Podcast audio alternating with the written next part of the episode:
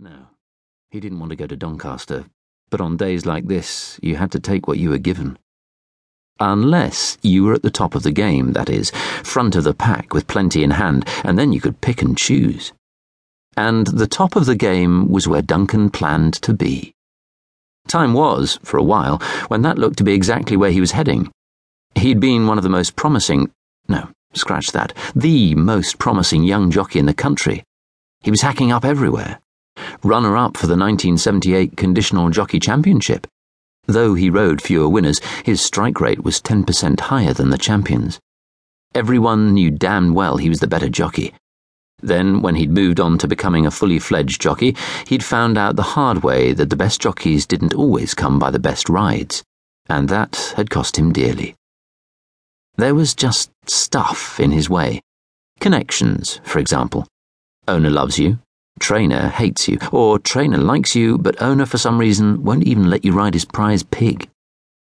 Other things counted too old friendships, former stablemates, debts being paid, secrets protected, jockey club favours, form, and not the form of horses either. Then there was the darker stuff arrangements, handshakes, bookie specials, say nothing. The whole lot of it nothing to do with who could gallop down the last straight with their nose in front. It should be so simple. Best jockey gets best horse. But it never was. You got what you were given. And if you had a bit of lip and a bit of spunk about you and spoke out of turn just occasionally, you might find yourself saddling a can of pedigree chum for all the chances you had. But Duncan was one for winning rather than whining, and he knew it would come good in the end. He was just going to have to work through it and prove himself. He had the touch. He could feel a ride quicken under him, and not every jockey knew when to tuck in and wait and when to let the horse open up. Sometimes he could even take a horse on the downgrade and flash past a favourite. He had it. He had what it took, and he knew it. First, he had to dig in and ride the gaff tracks, and ten dozen other gaff tracks, and learn to button his lip. His friend Kerry had that lip sealing thing off much better than he did, knew when to shut up. He and Kerry went way back, had been conditional jockeys together, still a rivalry there, but good mates. They had looked out for each other, and after they had finished their time as conditionals, it had been Kerry who'd warned him he'd be disqualified for excessive use of the lip if he wasn't careful. But so often he just couldn't help himself.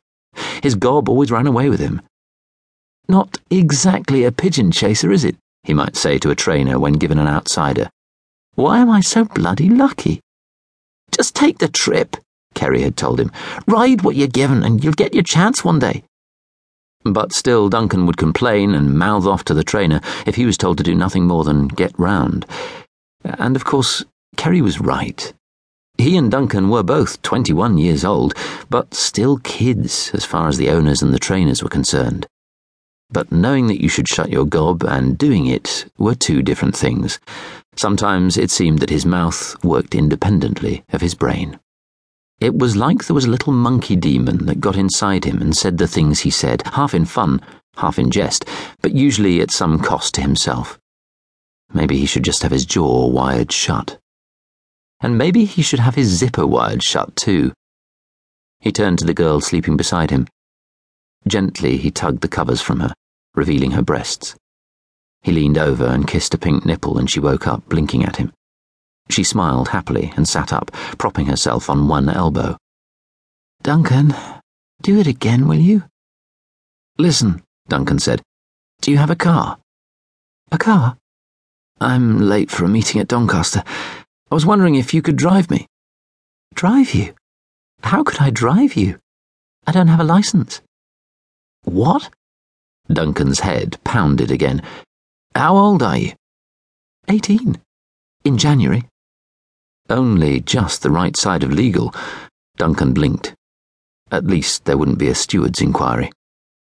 You might have told me. The subject never came up. Anyway, you're not so much older. I feel like I'm a hundred this morning, and I've got to get to Doncaster. He swung his legs out of bed and found his way to the toilet. There was a bathroom scales on the floor, and he weighed himself. It was close.